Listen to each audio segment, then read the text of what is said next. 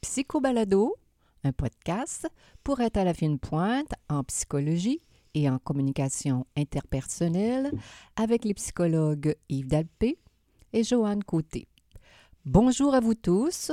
Aujourd'hui, en ce vendredi 20 mars 2020, notre sujet principal porte le titre suivant Les défis amoureux des troubles de personnalité limite.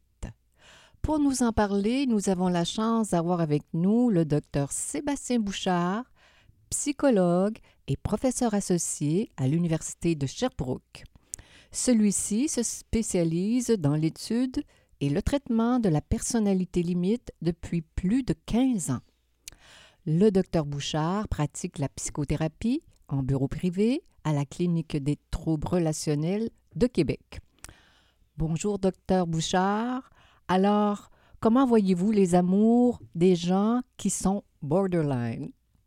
Comment je les vois? Je les vois euh, beaux, intenses, euh, sulfureux, douloureux. Euh, Peut-être qu'on abordera ça ensemble aussi. Je crois que c'est des amours qui souffrent d'un certain nombre de préjugés. Euh, par exemple, l'idée que la femme borderline est forcément hyper sexuelle et débridée, euh, qui sont forcément insatisfaits comme couple, comme duo.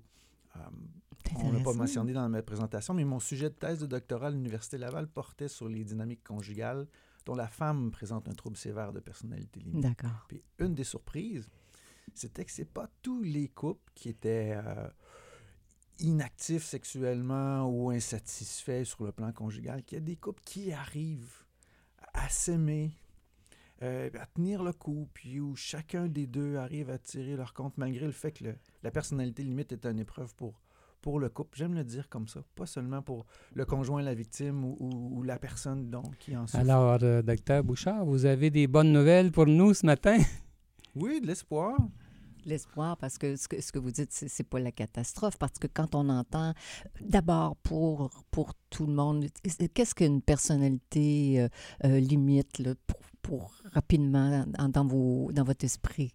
Oui, sans rentrer dans les débats d'école, qu'est-ce que c'est vraiment et tout ça, euh, je dirais que pour ceux qui se demandent si ça, ça parle d'eux, le centre du trouble de personnalité limite, c'est un trouble de l'attachement. C'est des gens qui ont une enfance difficile. La norme, c'est d'avoir vécu des abandons, le plus souvent répétés, en jeune âge. C'est une figure d'attachement.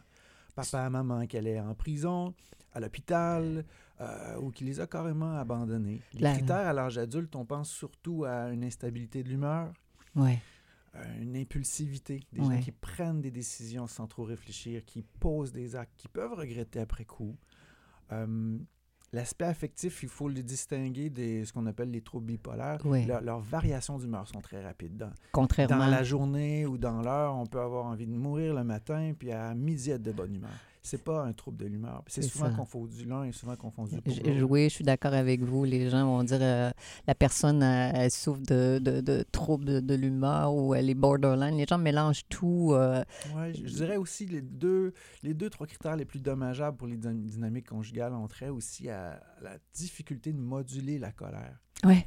Et quand je parle de colère, j'aime bien aussi rappeler cette idée-là qui me vient d'un grand analyste de New York, que l'agressivité en soi, c'est dans le vivant. Ça peut être une force vive de créativité, de saine affirmation de soi, comme ça peut être le moteur des, des pires destructions dans le couple comme ailleurs. Oui. Ce sont des gens qui la modulent mal.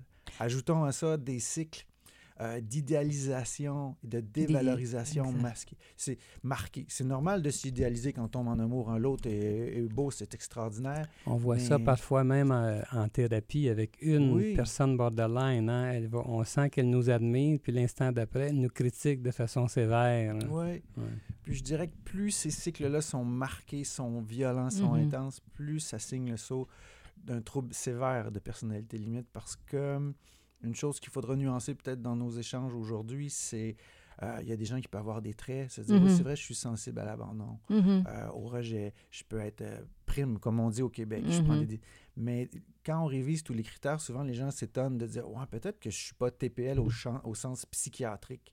Parce que quand on parle que ça prend quatre ou cinq critères depuis au moins deux ans, Mm. de, de destruction marquée, de problèmes interpersonnels, de difficultés de fonctionnement, c'est pas tout le monde qui, qui a le diagnostic, mais je pense qu'il y a beaucoup d'auditeurs qui vont quand même se reconnaître ou reconnaître leur conjoint. Dans des comportements, c'est ça. Parler d'abord de l'abandon, des gens qui sont sensibles à l'abandon réel ou ce qu'ils pensent qu'il y a de l'abandon. ou- On peut Ouais, dans le DSM, il y a la mention sensible à l'abandon réel ou imaginé. Oui. Euh, je préfère le reformuler en, en termes de sensibilité du rejet. C'est des gens qui, par exemple, on est les trois ensemble euh, au studio, là, puis j'aurais un élan de vous emprunter un crayon. Si c'est des gens hypersensibles, même à vos signaux non verbaux, que Mhm. vous hésitez, à me le prêter, Mhm. ça va être automatiquement traité comme un enjeu relationnel de refus de ce que je suis comme Comme personne, personne, toute ma ça- personne. puis ça remet en lien. puis, puis tout ça est très rapide et inconscient. Les, les personnalités limites qui sont ont, ont lu ou fait une démarche de thérapie sont capables, puis ça en est beau, puis en même temps triste, sont capables de dire Je sais que mon cerveau va vite, je sais que je t'ai Ouais. fait ça, mais j'ai pas pu m'arrêter. Quand tu me dis non pour Le en- crayon. un crayon, je suis. Je suis tombé devant, comme si c'est ma mère qui voulait plus de moi. C'est comme si tu me détestais. Ça. je- ayons de l'empathie aussi pour les conjoints. Euh, Dans, dans les années où j'ai, dans les 4-5 années que j'ai vu une grosse partie de ma vie sur l'étude de ces dynamiques conjugales-là, la littérature, j'ai aussi rencontré 35 couples. Euh, pendant avez une su- heure ou deux. Vous avez suivi 35 couples? Pas, pas en thérapie, Non. Pour la recherche. mais hein. pour la recherche. D'accord. Euh, on les a interviewés, on a évalué euh, la présence de troubles de personnalité chez les conjoints de ces femmes-là. On les a même filmés en train de tenter de résoudre un conflit du quotidien. Ah ouais. Euh, l'argent, les enfants, le ménage, puis après on a analysé leur patron d'interaction. Euh, je trouvais que la littérature faisait pas euh, assez mention de la souffrance euh, des conjoints. Ah ouais. Puis si on se fie juste au récit, il y a peut-être en ondes aussi des thérapeutes qui ont des patientes, limite, qui leur dit quel écœurant, quel monstre Ouais. ils ont à la maison. faut pas oublier que c'est une pathologie qui, de par sa nature, a tendance L'hypersensibilité. à, à Mhm. caricaturer leur description du monde interpersonnel. Parfois, la personne à la maison est peut-être un monstre. Et là, on a un problème grave de choix pathologique de partenaires amoureux. Ouais. Mais, Mais souvent, parfois, les choses sont, sont plus nuancées. Puis la littérature faisait pas beaucoup mention de la souffrance des conjoints. Mais- de comprendre. Mais dites-moi, docteur Bouchard, qui, qui peut être attiré par euh, une personne aussi, je, je- je pourrais dire intense, aussi Oui. vibrante, aussi euh, colorée, euh, qui, alors que d'une main on, on dit ça et de l'autre main vous dites euh, c'est des personnes qui sont hypersensibles au rejet, à l'abandon et, et elles ont de la- des difficultés à moduler leur agressivité. Alors, si je peux comprendre que ça, ça va être des personnes qui sont plutôt euh, colériques, et euh, conflictuelles. Est-ce que, euh, alors, quel plaisir on peut avoir de composer, de vivre une personne avec une personne avec une nature euh, ainsi faite. Ça me fait sourire la façon dont vous avez formulé la question parce que vous soulignez à quelque part deux. Il y a deux sympathiques sous-entendus. Vous avez commencé en disant vibrante, intéressante, Oui. intense. Ajoutez à ça si elle est belle, si elle est débridée sexuellement, n'importe quel homme euh, qui est à la recherche d'une partenaire pour dire Ah, mais c'est ça, c'est l'idéal amoureux. Il y a même des auteurs qui, qui- qui disent qu'une certaine présentation symptomatologique du TPL correspond à notre idéal amoureux. On est Ah. idéalisé, on est intense, on est fusionnel, on peut pas. euh, je pense souvent aussi même aux- à certaines Très chansons intéressant. country, Ouais. les chansons d'amour qui disent chérie, avant toi je n'étais rien, puis depuis Ah, même je suis quelqu'un. C'est du clivage, c'est de l'idéalisation. Puis c'est beau, il y a une partie normale à ça. Romancé. Oui, normal.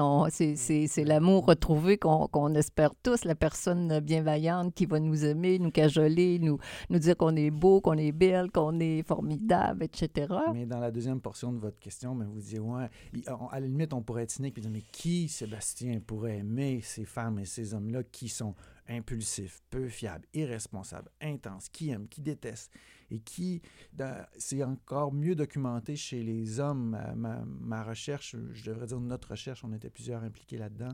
Moi, je l'ai dirigée, euh, pointait même vers la présence euh, assez importante de violences physiques et Ah ouais? psychologiques émises par les femmes borderline. C'est un, un peu un sujet tabou, sujet sûr. polémique. C'est sûr. Sans trop m'étendre, sans égard au genre homme ou femme, quand on souffre de troubles de personnalité limite, quand notre système d'attachement s'engage, Mhm.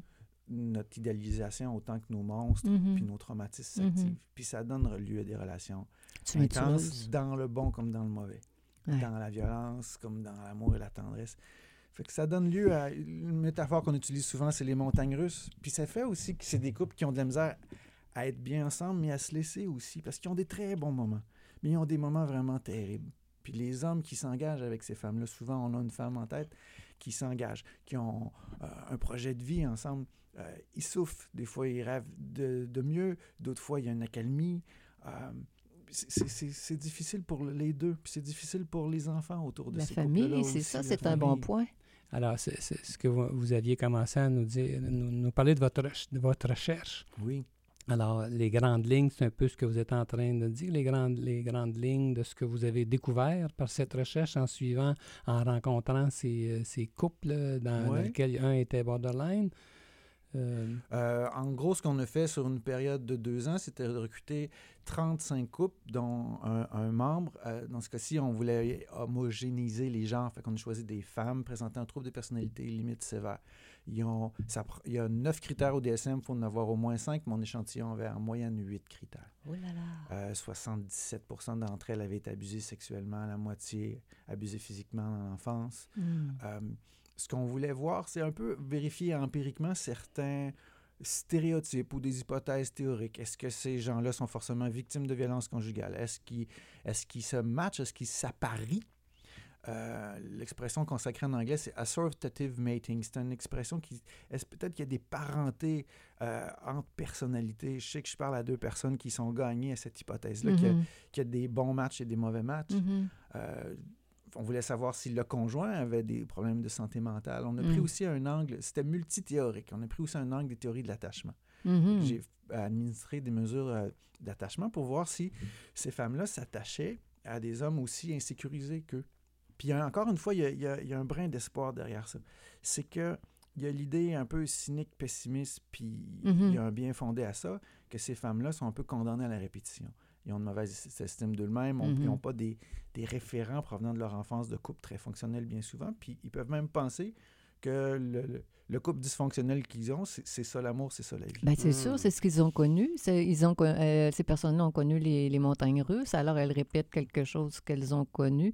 Et euh, euh, tout, j'appelle ça le, le- comment dire, le contrôle de leur colère ou de déidéalisation, c'est c'est en soi un apprentissage pour ces personnes-là de, de, de dépasser cette zone-là qui, qui- je- je pense que pour plusieurs, elles peuvent euh, idéa- désirer être moins souffrante. Oui. Et qu'est-ce que je peux faire, docteur Bouchard? Qu'est-ce que vous, vous me diriez si j'avais une personnalité limite? Puis qu'est-ce qu'est-ce que je dois apprendre, moi, dans la vie pour euh, être plus heureuse, entre guillemets? En général ou en couple? Ben, allez-y avec moi, là, juste en, euh, personnellement, là, dans, dans, dans un, dans un premier temps, quels seraient vos, vos, vos conseils? Je vais dire ça comme ça. Je soupire parce que ma première réponse qui vient, c'est qu'il n'y a pas de conseil qui soigne, qui traite, qui guérit d'un trouble aussi grave. Mhm. C'est un des troubles de santé mentale Les plus sévères? les plus sévères, les plus dommageables pour la qualité de vie. Euh, le traitement idéal, si vous pensez que vous correspondez aux critères, est, est long. Alors, je dois être en thérapie pendant longtemps. C'est ça que vous me diriez? Ben, c'est-. Deuxième soupir. Idéalement, on va rêver. On, va rêver, puis ensuite parlons de la réalité. Dans un monde idéal, je pourrais vous dire, euh, allez à la clinique euh, surspécialisée dans votre secteur, public idéalement, où vous n'aurez pas à payer. On va vous offrir un traitement offert par des intervenants triés sur le volet, qui ont plusieurs années d'expérience. Ils vont vous voir deux fois par semaine en individuel. On va amenuiser légèrement certains de vos symptômes majeurs par la pharmacothérapie au besoin. Il y aura les travailleuses sociales, la psychoéducatrice qui va voir si la dynamique avec les enfants va bien. Euh, et puis, je vous suggère de ne pas lâcher. Que ça marche, que ça ne marche pas les jours où vous haïssez votre thérapeute, vous avez Ouais. envie de mourir, c'est un contrat minimum un an, une quarantaine de séances. Ouais. Mais il est plus réaliste de penser que pour avoir accès à des gains durables, un investissement au moins d'un an, Ouais. mais deux ou trois ans le plus souvent. La réalité, c'est que même les ressources publiques euh, manque de place. Ben, la c'est ça. La réalité, c'est qu'une large part de ces gens-là savent pas que c'est ce dont ils souffrent parce Ouais. qu'ils vont se présenter sur un mode dépressif. On les traite pour une dépression. Ouais. Ils sont toxicomanes, on les traite pour l'alcoolisme. Exact. Euh, fait que ça, c'est pour le traitement idéal et optimal. Mais en réalité, j'aurais des conseils à vous donner. Je, je- je parle à- je lui parle comme si c'était une, Ben, c'est Ouais. c'est comme ça, oui. une, une personne souffrante d'un trouble de personnalité limite. Je dirais, ce qui est le plus dommageable, c'est consommer. Toutes les substances qui désinhibent fait qu'on souffre plus. Faites attention euh, à l'alcool, aux drogues qui gèlent le mal, mais qui rend impulsif. Ah, d'accord. Je Ça, dirais qu'en amour, votre pire ennemi, puis l'ennemi de votre couple, puis de votre famille, c'est votre agressivité non assumée, mal modulée. Euh, on revient au couple, justement. Le, Oui. le- le titre de notre euh, épisode de ce matin, les défis amoureux des, pe- des troubles de personnalité limite. Alors, justement, euh, quels Si nous sont, sommes un quels couple, sont-ils? quels ces défis? Oui, euh, ça me plaît, ça va m'aider à me mettre un peu dans la situation. On- on- disons que Joanne, Joanne va être euh, notre personne qui souffre d'un trouble de personnalité limite bien sûr. en couple avec Yves. Je suis pas thérapeute de couple dans la vie, je fais de l'individuel. Mais en supposant qu'on prend un café ou vous me consultez, puis euh, vous me dites quel est notre, notre défi. Puis je dirais que vos défis sont différents. Je pense Parce que, le que- défi, Joanne, c'est de tolérer ce que j'appelle l'ambivalence. De pas savoir, puis d'accepter que ça va créer chez elle une détresse énorme quand Yves va lui donner des signes de contact émotionnel, de contact sexuel pas franc.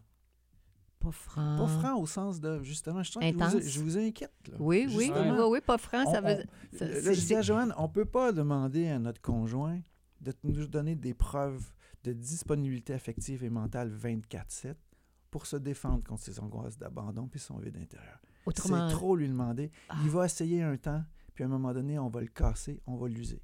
Alors soit je risque, que je, je, je- je risque de le perdre, et, ou je risque qu'il prenne une maîtresse, ou je risque qu'il qu'il travaille trop, puis qu'il mette de la distance par son travail, ou encore qu'il qu'il prenne, fasse des dépressions pour euh, euh, encore mettre de la, de la distance dans notre relation. Fait ou- qu'en même temps, je me tournerais vers Yves, puis je dirais, fais de ton mieux. Je dirais au couple, votre couple est face à une épreuve. Votre couple, à- comme entité, va, va souffrir des symptômes du trouble personnalité limite. Il y aura de l'instabilité dans votre amour.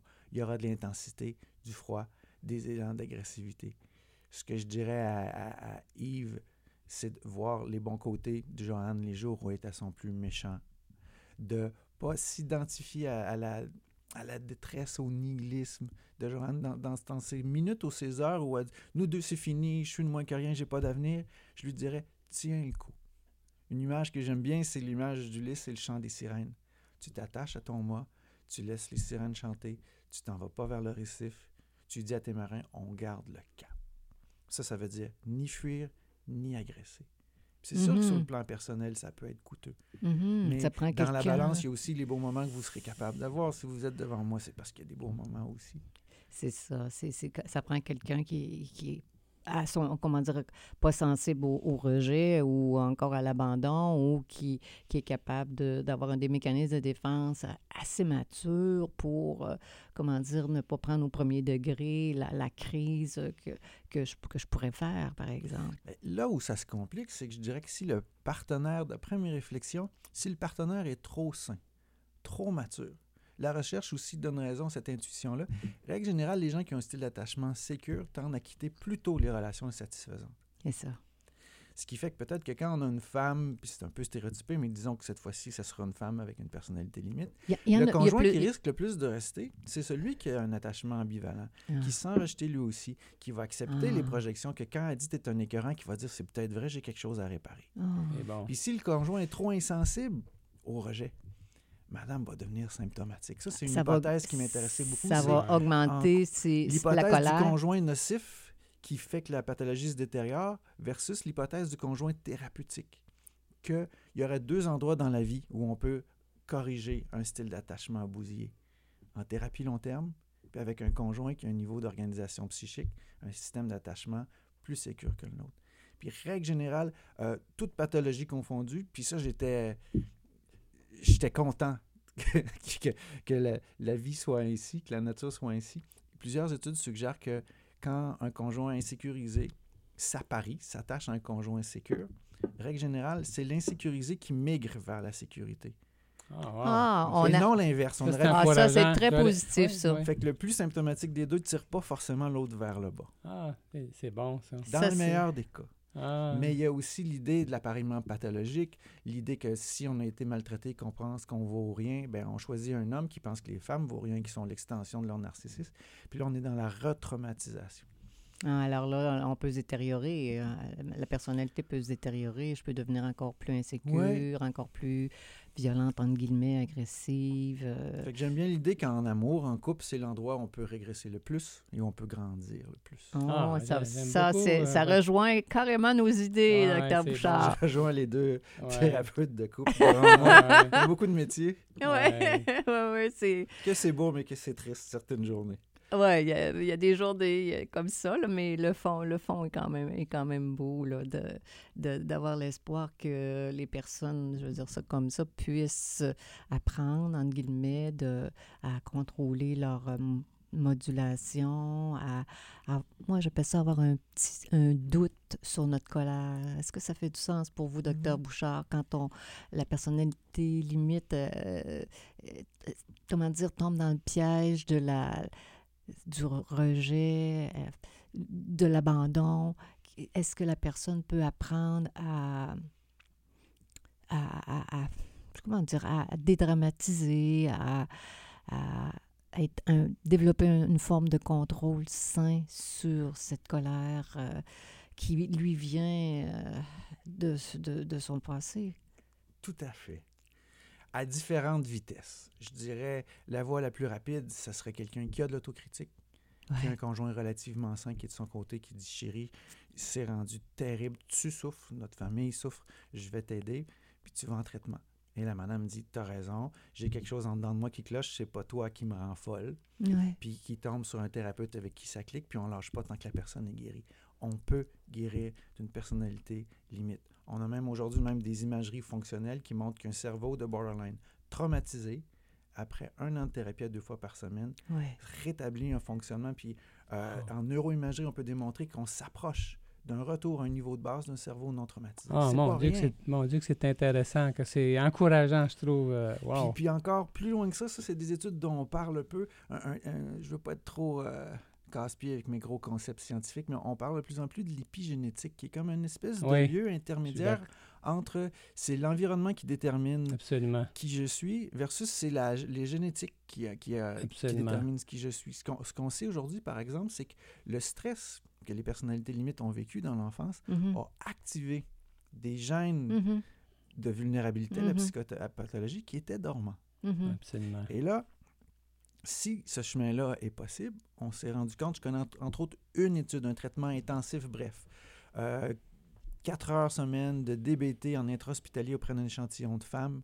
On a pris un échantillon euh, des allèles, de leur code génétique. Puis on montrait que ce que l'épigénétique avait activé Mhm. comme facteur de risque pathologique dans leur enfance était désactivé Wow. suite.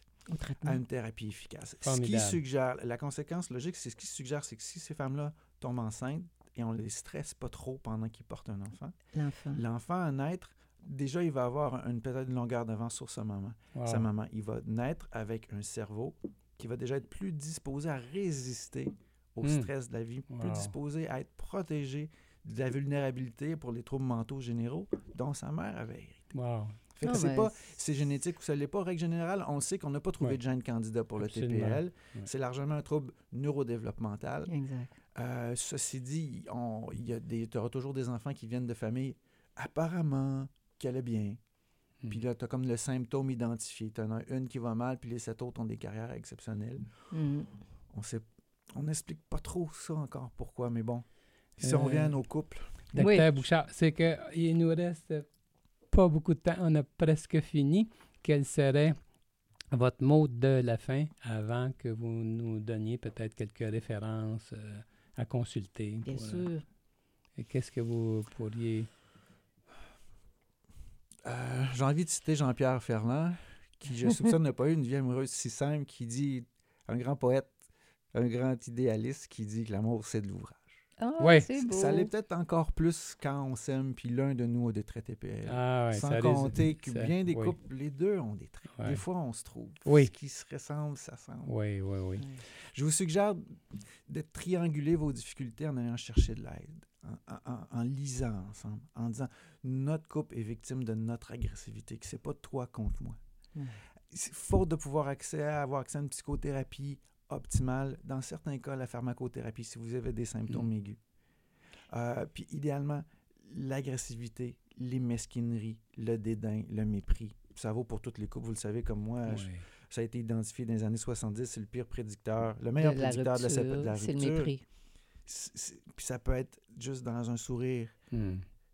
Ayez comme ennemi l'agressivité destructrice qui soulage, l'envie d'externaliser le blâme. C'est pas moi, c'est toi. C'est pourquoi on se fait ça, puis qu'est-ce qu'on peut faire mieux ensemble. Déjà là. Puis aller en thérapie de couple. Il y, a, il y a un, un débat à savoir à partir de quand le TPL est tellement sévère qu'on devrait traiter la personne qui en souffre en premier.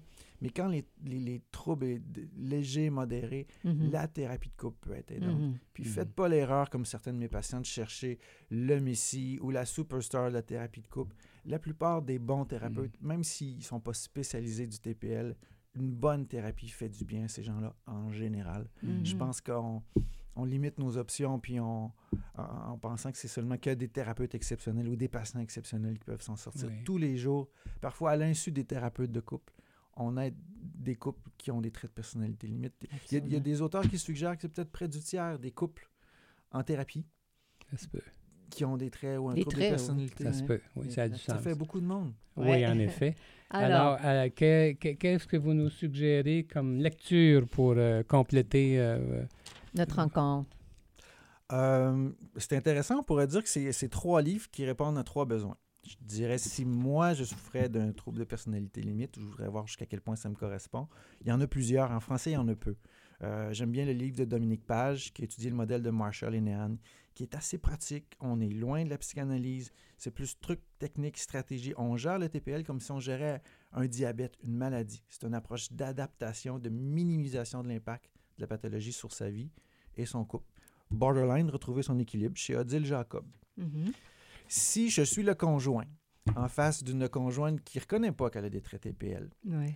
ben il y a un livre qui s'appelle Vivre avec un proche, impulsif, intense et instable de Sandra Dauteuil et Caroline Lafont, qui ont travaillé longtemps à Montréal à la clinique des troubles relationnels, qui est une clinique pour troubles de la personnalité. Parfait. Et idéalement, je prescrirais au couple de lire ensemble, ensemble un livre écrit par un couple, un peu comme vous deux. C'est Frusetti et Frusetti. Ils étaient en Californie aux dernières nouvelles. Ils se sont intéressés au traitement du TPL dans le couple, à l'application de la thérapie dialectique comportementale pour les couples, ce que Marshall et Nan n'avaient pas fait. Euh, en anglais, le titre est plus évocateur. Ils appellent ça High Conflict Couple. C'est comme Ah rendu une expression consacrée dans leur recherche. Ils font de la recherche aussi. Euh, en français, ça a été traduit par Régler les conflits du couple. Je trouve que le titre annonce pas de Pas, quoi on pas du parle. tout, Non, non, non, non, Il, justement. man- il manque de piquant un peu. Mais c'est le même contenu que Ouais, le livre euh, américain en anglais. C'est écrit par Frusetti Frusetti. Édition. Éditeur, c'est Broquet. B-R-O-Q-U-E-T. Ah, formidable. Ah, j'ai adoré notre rencontre, docteur euh, Bouchard. On voit que vous connaissez bien euh, le sujet. Là. Euh, Vous devez être très utile auprès de, de vos clients. C'est allé trop vite. Ben Oui, oui, il c'est toujours- c'est toujours comme ça. Des, des conjoints narcissiques et psychopathiques. Ça pourrait être notre prochaine entrevue. Oui, peut-être. Oui, c'était une très bonne idée. Alors, nos remerciements à vous, docteur euh, Sébastien Bouchard, de la Clinique des troubles euh, relationnels de Québec. Votre euh, perspective sur l'amour chez les gens qui ont des troubles de personnalité euh, limite nous aiderait tous à mieux aimer, je pense bien. Alors, c'était Psycho Balado avec les psychologues Joanne Côté et Yves Dalpé. Nous sommes psychologues cliniciens en pratique privée à Québec. Pour plus d'informations sur qui nous sommes, sur nos livres, nos services et nos podcasts, consultez notre site web www.dalpécoté.com. Bonne semaine à tous nos auditeurs.